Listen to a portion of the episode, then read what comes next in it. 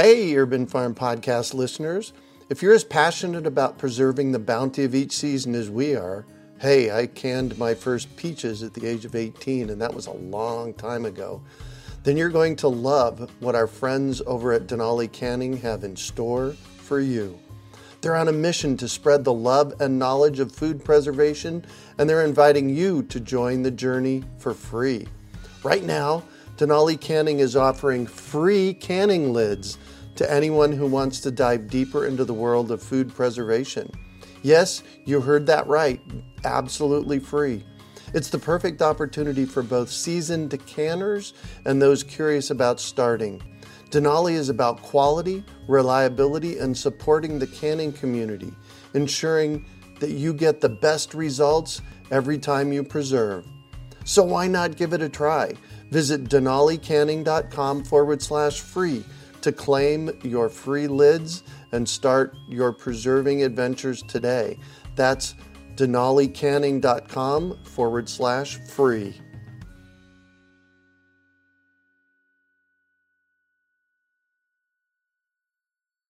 Greetings, urban farmers, gardeners, and healthy food visionaries. Greg Peterson here, and welcome to the 286th episode of the Urban Farm Podcast, where three days a week we work together educating and inspiring you to become part of your food revolution.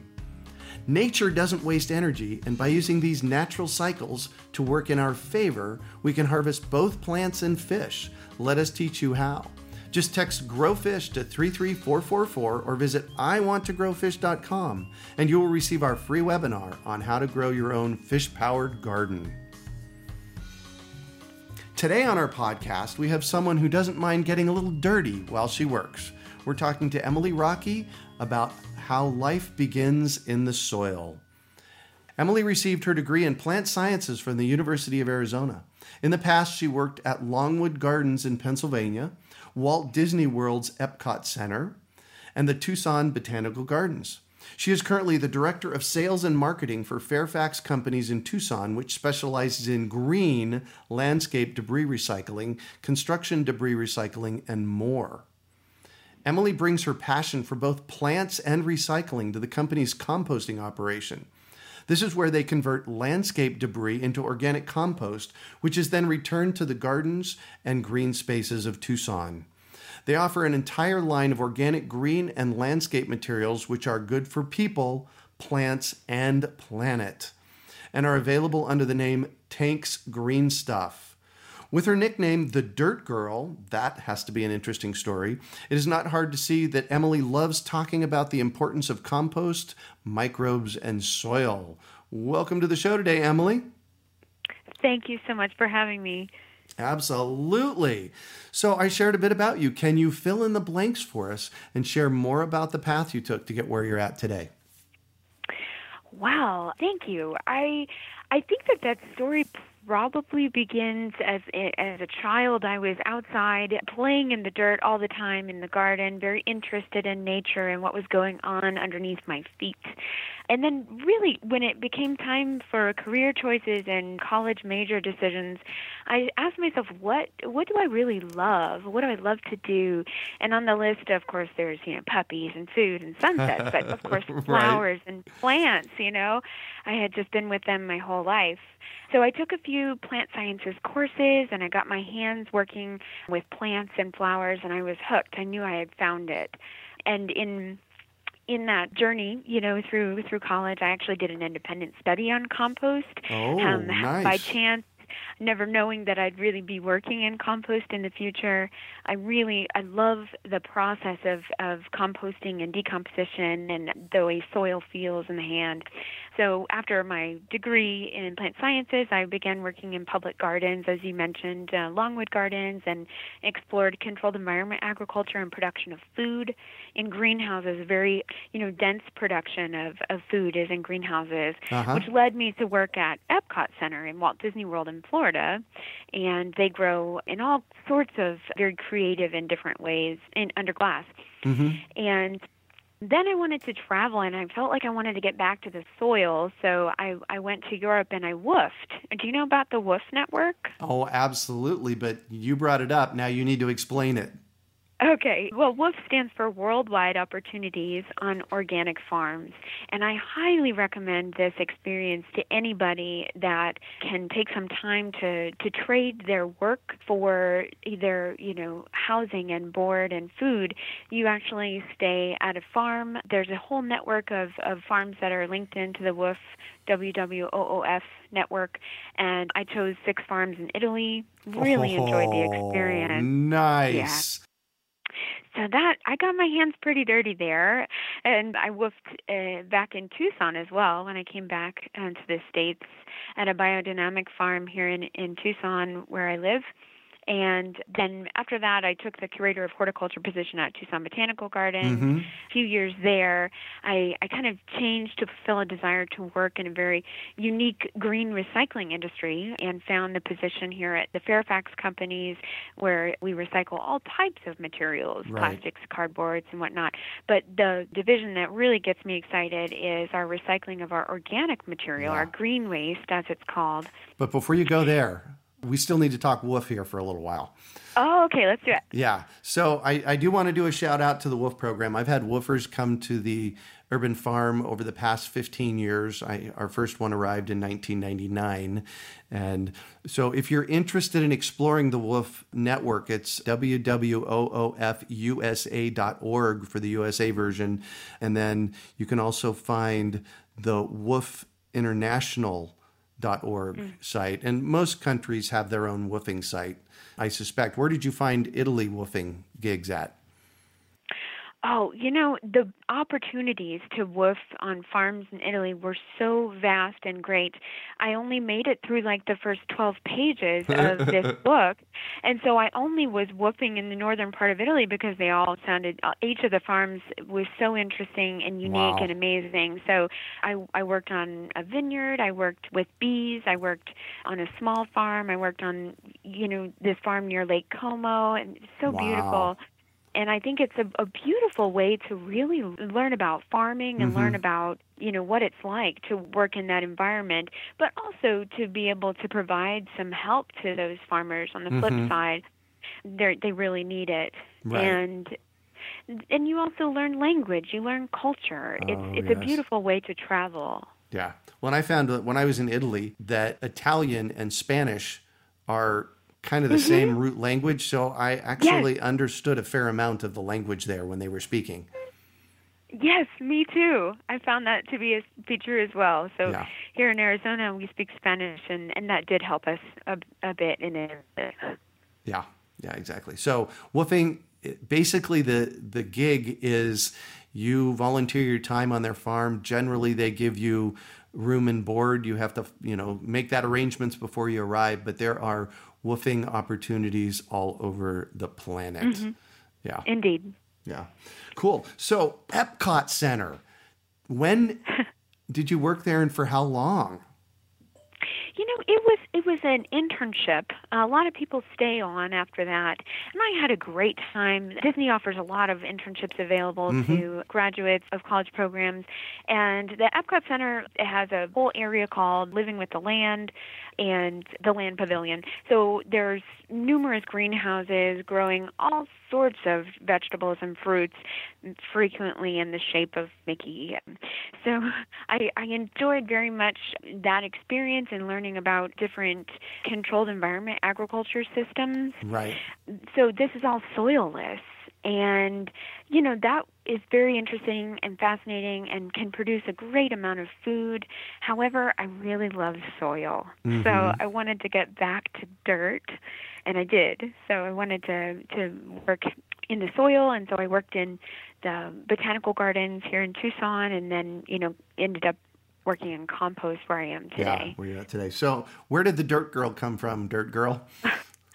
Well, I suppose I I have been known to dig around in the soil, like I said, from an early age. And one of the woofing gigs that I had in Italy at a biodynamic farm, I just jumped in, not quite head first, but into big piles of compost and was maybe had a nickname of compost queen for a while but i just find it very amazing all of the life that goes on beneath our feet Mm, mhm. the microbes are responsible for the growth of our of all of the life, uh, the plants that are growing Yeah. in the soil are thanks to the microbes.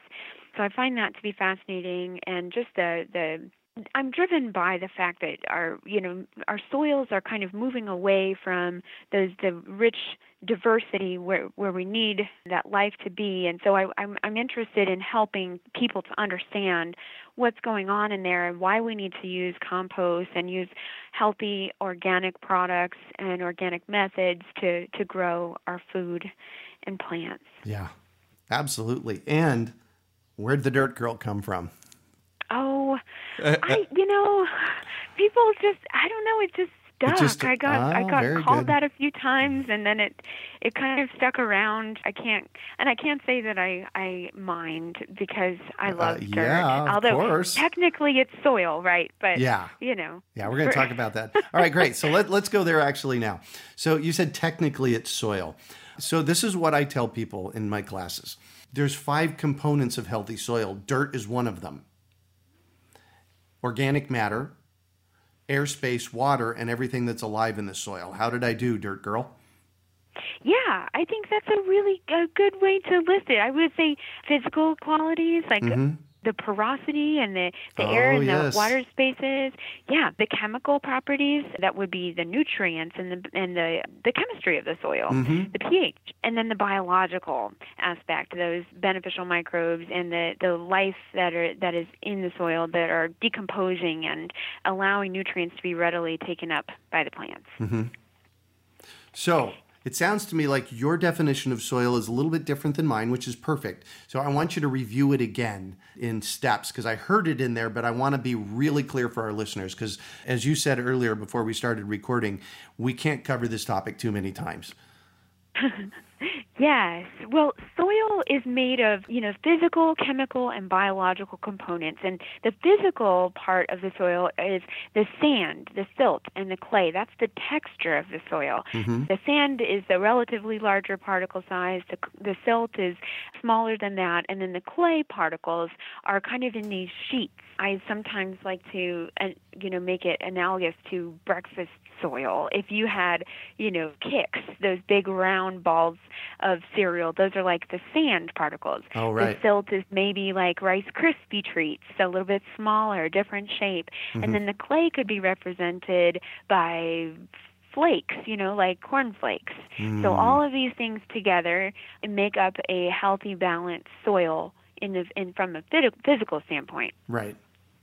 And in between those particles, you have air spaces that can be filled with air. That is super important for roots to have access to air. We forget about that. It's just as important as water holding capacity in the soil. Mm-hmm. So if we have compacted soils, we lose those air air and water pores. So we want to make sure that we that we really take care to keep a balanced soil from a physical standpoint Right.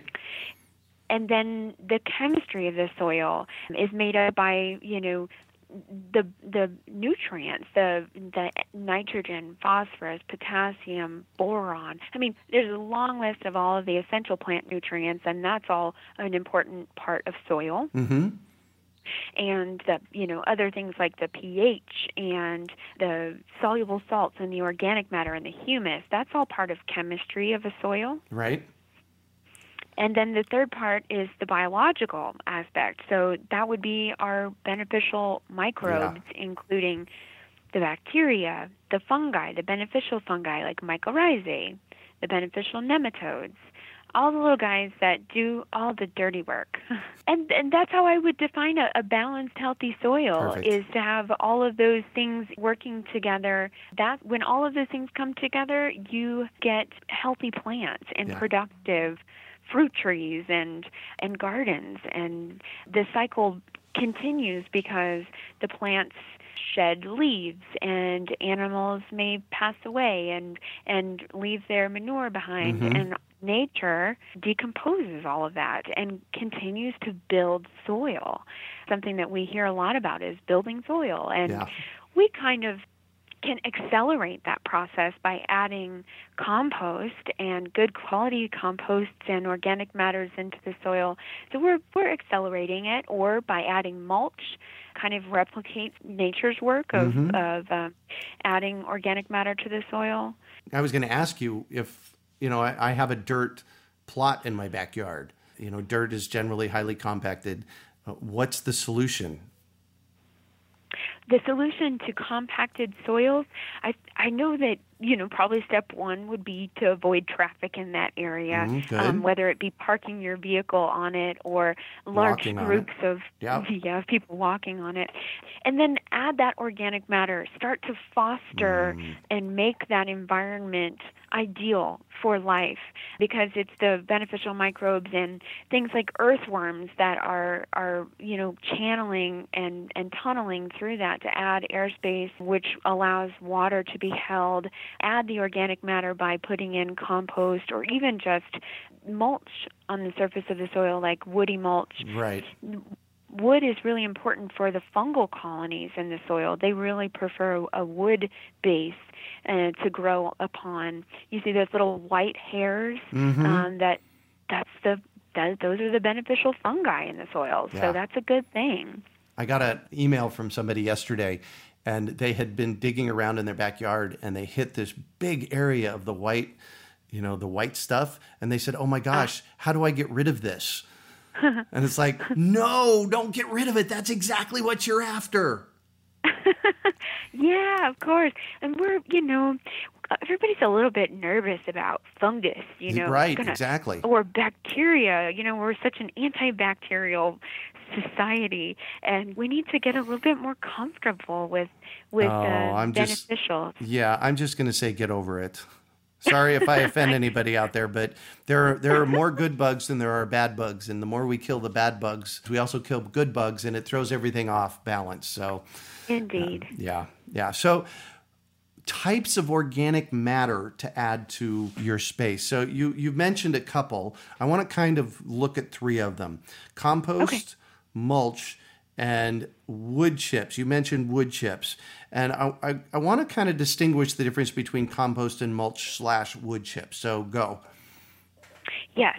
So wood chips are are an excellent uh, feedstock or input, you know, to adding organic matter to the soil, or in a composting operation, they're they're wonderful feedstock. It's it's important to allow time for those wood chips to decompose before they go into the soil around the roots. So you don't want to add wood chips in their woody form directly to the soil. Simply put, they demand nitrogen in order to decompose. Wood chips are primarily carbon. They have a very high carbon content. Mhm. But in order for those bacteria and beneficial microbes to break down those wood chips, they require nitrogen. And nitrogen gets tied up in the microbes microbes bodies as the wood is decomposed. And in that time, it's not available to plants. It's actually tied up in their bodies, unavailable for plants to take up.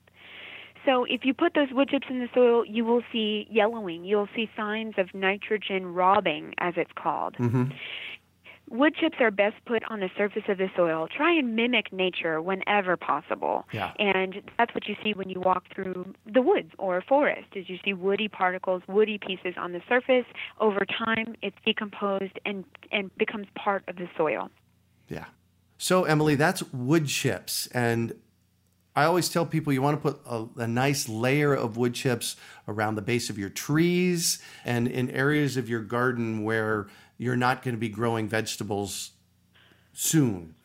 So let's mm-hmm. that's the wood chip part. Let's talk about compost and mulch, the difference between compost and mulch. How do we tell?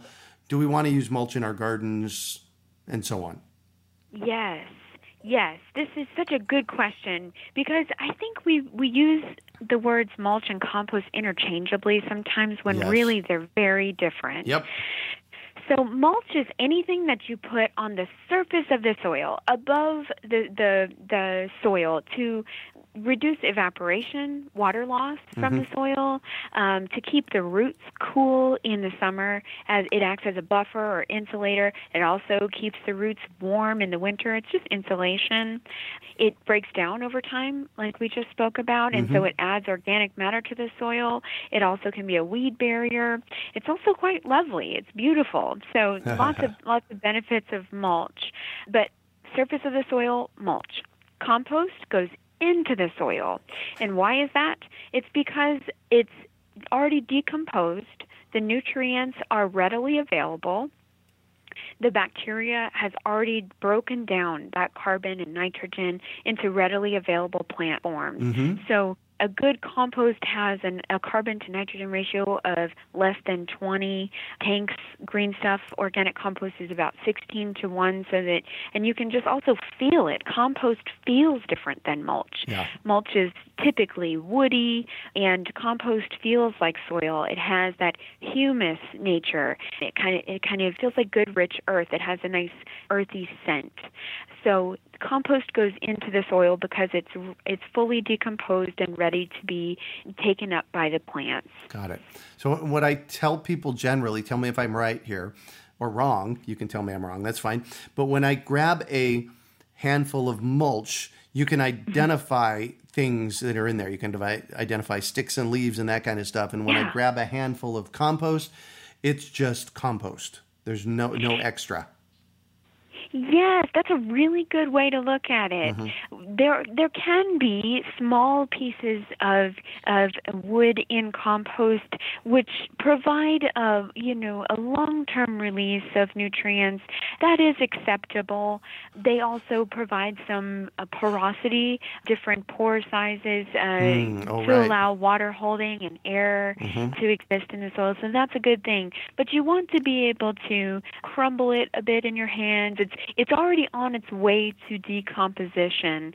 Wood chips are, you know, a larger and not yet decomposed. Yeah. So that's a really good way to think about it. Perfect. Perfect. So tell me about Tank's green stuff. Why do you guys do what you do?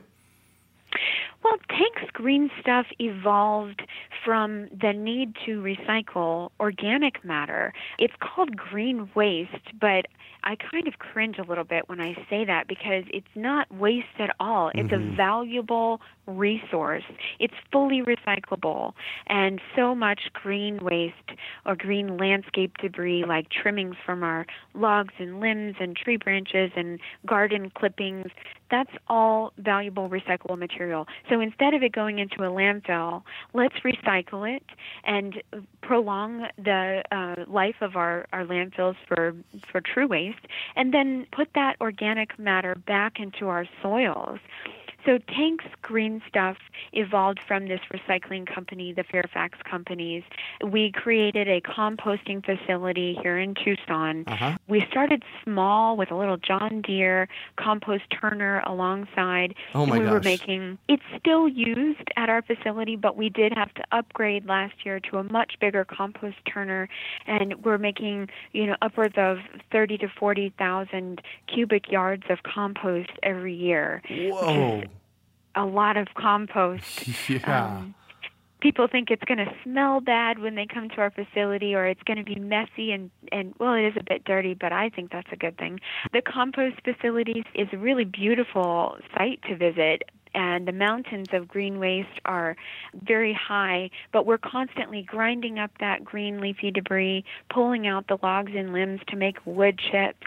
We make compost using organic dairy manure as 30% of the input. Wow. Um, the seven it provides wonderful nitrogen source and we do choose to use the organic cow dairy manure from Shamrock Farms here in Arizona. nice. We add lots of beneficial microbes to Uh-huh. kickstart the composting process. Those microbes heat up the compost windrow, as it's called. It's just a long row of compost. It's called a windrow. And we carefully monitor the temperature to make sure that it's, you know, hitting that 150 to 160 Fahrenheit range Right. and that ensures that we're breaking down and decomposing the organic matter, turning it into compost. The heat also kills any potential pathogens that could be present in the compost Right. inputs. And it also has the amazing ability to really cleanse and break down any potential contaminants. Mhm. We hope that people follow organic methods and don't use chemicals. But the beauty of compost and composting is that it de- it degrades chemicals in its by by nature. It's Right. an amazing process. Nice. Nice. Wow. So you have a large facility there in Tucson that you're doing composting at. Yes, yes, and we're open to the public. We provide compost to backyard gardeners, mm-hmm. to landscapers, to nurseries, to farms. Very excited. We just were able to provide a great deal of compost for a mine reclamation site. Wow. So that's very exciting to know that the compost is out there working to clean that site up. Yeah. Well, and you and I have a cool project going on. You approached me, what, about six, eight months ago? This is how we met. Yeah. We have a fruit tree program here, and we sell a lot of bagged compost and a lot of bagged materials. So we're actually we're going to be bagging some uh, products for us for our program. Yes, we're very excited and, and honored to be working with the Urban Farm Fruit Tree Program and excited to make a custom mix for just just the thing that you're doing, mm-hmm. planting fruit trees Yeah. in our in in Arizona where our desert soils have less than 1% organic matter in them Right. but naturally. So we need to make sure we add plenty of compost and organic matter, provide the necessary aeration and drainage and water holding ability so we mm-hmm. can grow healthy fruit trees. Yeah. So, well, and, and you and I worked together and we designed a product for fruit trees and really for gardens, specifically for mm-hmm. The desert Southwest here. Tell tell everybody what's in it because it's you know it's it's fascinating what we did there. Yeah, absolutely. So the primary ingredient is organic compost, Tank's 100% organic compost. And like we just discussed, that contains all of the nutrients that are f- readily available to the plants and the roots to take up. We really foster all those beneficial microbes in the compost, so those are alive and teeming and ready to get to work. And the compost provides lots of water holding ability. So mm-hmm. that's important in in especially in in desert soils but also anywhere. You've got to have water holding ability. Yeah. we have some composted pine bark sourced here in Arizona. That has a lovely fluffiness, a nice aeration, and it is an organic matter that we're adding to the soil. We added organic coconut coir. A local company called Pro Coco pr- provides us with this organic coco, and that is a very long lasting organic material. Um, it lasts four to five years in the Wow. soil, providing lots of aeration Uh-huh. and water holding ability. I, I kind of think of it like a bit of a sponge in that it adds that fluffiness and aeration as well as water holding ability and nutrient exchange. Right. And now you you specifically like the coconut coir rather than something else. Tell us about that. I, I, the reason the reason I ask this everybody is because I know how passionate she is about this. okay. Well, Canadian peat bogs are non renewable resources, or peat bogs anywhere, but we get a lot of our peat from Canada. And it's been used in the nursery industry for many, many years now, but we need to move away from that because it is non renewable. The other reasons are um, that the the peat doesn't work so well in our environment. It does You dry think? out very quickly. Right. Yes uh, it becomes very hydrophobic. Have you ever seen the water just run off of a six pack of plants that have been grown, and you know it's a peat based mix, and it, and it it becomes hydrophobic? Yeah. That is not the case with coconut coir. Good quality coconut coir like this is that's certified organic. Mm-hmm. And then the other thing is that it, you know peat moss decomposes or degrades in in about a year and acidifies. So it you can get these pockets of you know decomposed peat where you lose that porosity and airspace that we've talked about is so important. Mm-hmm. So for many reasons, I we discourage the use of peat and encourage the use of a sustainable, renewable product that coconut coir is. It's the husk of the coconut. It's a byproduct of the coconut industry. and it works for a very long time and it functions. It's a, it's excellent. It has a really wonderful aeration and water holding skill. Yeah. Yay, coco coir. Yay, coco coir. But then the final ingredient in Greg's tree planting mix, and that's also wonderful for the for gardens, is horticultural perlite that adds a further element of drainage and porosity mm-hmm. to really balance out the mix. Yay! I love it that we came together and put that in place. And you know, blush, it's got yes. my name on it. So it's it's a great mix. I'm excited yeah. to to get it into the soil. Yeah, perfect, perfect, perfect.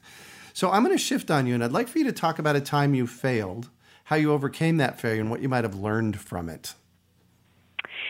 Yes. Well, Tank's Green Stuff is available in about 50 different retail locations uh, in addition to to our facilities where you can find the compost and other products like potting mix and such.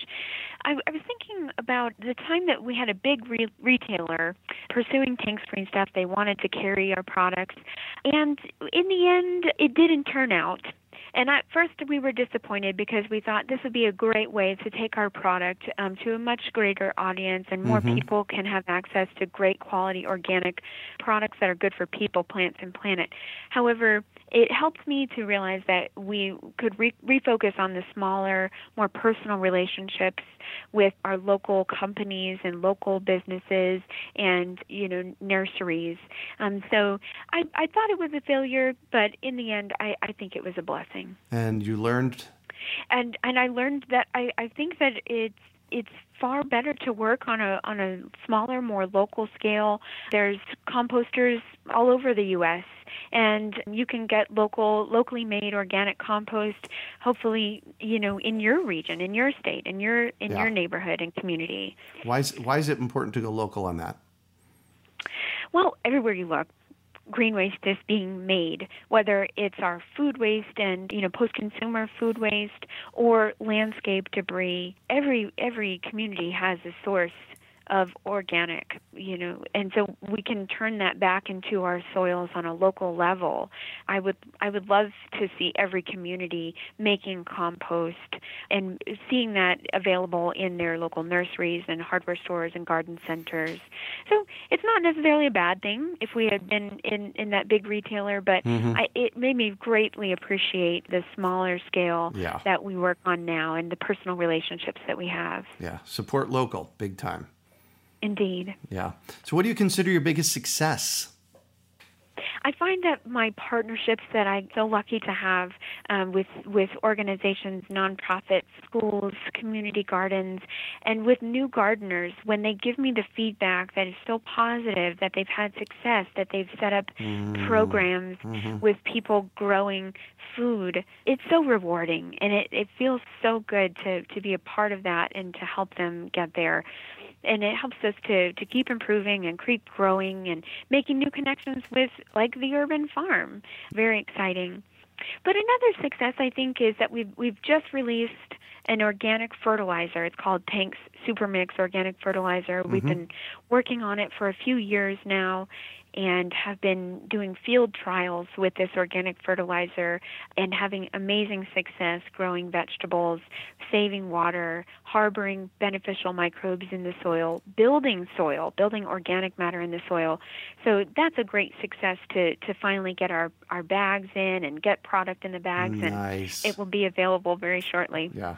Yeah. You know what? It's always when you're creating something new whether it's a product or a business or a, uh, you know something, there's always a, a, certain amount of energy that it takes to get it going, yeah.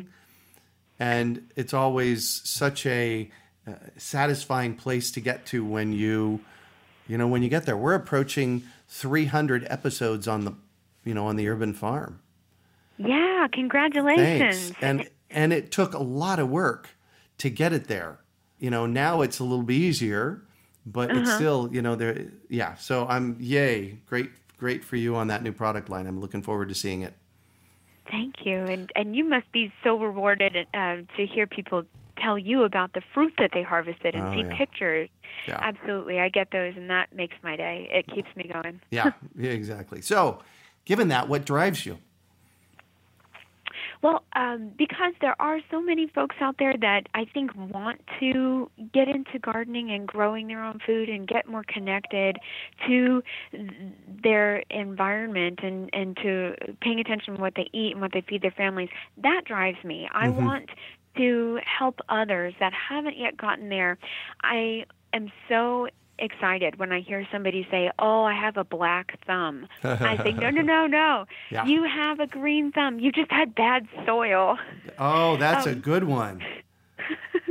so we are just trying to share the good word of of using organics in the soil and help people understand what they need to do and help them to get there and and have success. So that drives me. Nice. Nice. And if you could recommend one book for our listeners, what would it be and why?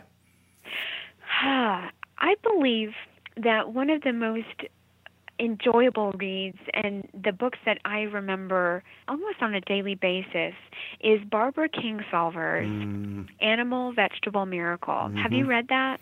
I I I haven't.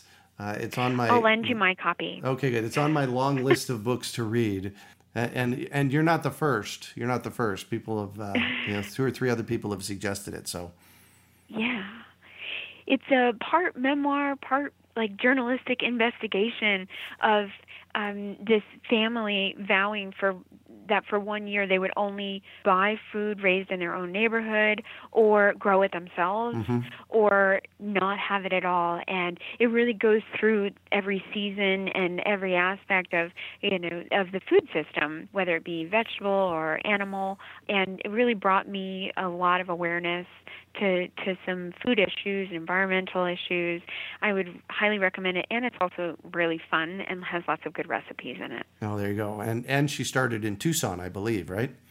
Yes, that makes it even more special. Yeah. Um, the book takes place in Appalachia, but she is a desert rat. yeah, yeah. What one final piece of advice do you have for our listeners? oh, please use good soil practices. Don't cut corners and and use a cheap product or use just one inch of mulch when you really need several inches or some say feet.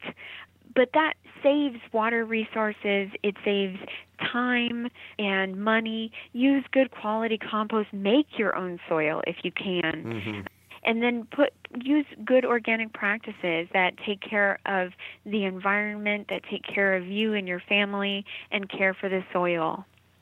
Amen to that. Thank you very much. Thank you. Well, thank you so much for joining us on the show today, Emily. Thank you very much for having me. You bet. So, how can our listeners get a hold of you? Well, they can find us easily on the web at tanksgreenstuff.com com. Mm-hmm. We're also on Facebook and Instagram, always sharing neat videos and pictures of our composting operation and sharing the fruits of our gardeners' labors.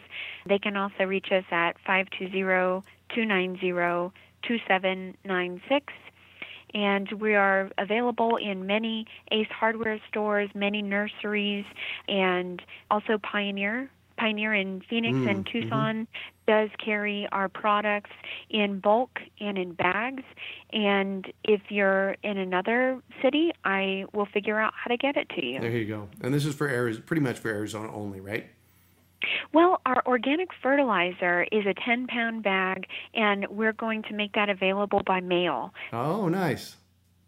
It's uh, got organic compost, mm-hmm. chicken manure, worm castings, biochar, you name it. It's OMRI listed organic, wow. so we'll we'll drop it in the mail to you. Perfect, perfect, perfect. You can find show notes from today's podcast at urbanfarm.org forward slash tanks. That's T A N K S, green stuff. Well, that's it for today. Thanks for joining us on the Urban Farm Podcast.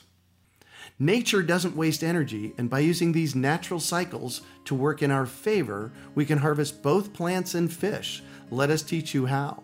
Just text GrowFish to 33444 or visit iwanttogrowfish.com and you will receive our free webinar on how to grow your own fish powered garden. We hope you enjoyed today's episode of the Urban Farm Podcast. Remember to listen three days a week for tips, advice, and resources to help you on your journey with urban farming. You can find us on the web at urbanfarm.org or send us an email to podcast at urbanfarm.org. In the words of Vincent van Gogh, great things are done by a series of small things brought together. Be encouraged that with each lesson learned and skill developed, you are one step closer in the direction of your dreams. Hey, Urban Farm Podcast listeners. If you're as passionate about preserving the bounty of each season as we are, hey, I canned my first peaches at the age of 18, and that was a long time ago then you're going to love what our friends over at Denali Canning have in store for you. They're on a mission to spread the love and knowledge of food preservation, and they're inviting you to join the journey for free. Right now, Denali Canning is offering free canning lids to anyone who wants to dive deeper into the world of food preservation. Yes, you heard that right, absolutely free. It's the perfect opportunity for both seasoned decanters and those curious about starting. Denali is about quality, reliability, and supporting the canning community, ensuring that you get the best results every time you preserve. So why not give it a try? Visit denalicanning.com forward slash free to claim your free lids and start your preserving adventures today. That's denalicanning.com forward slash free.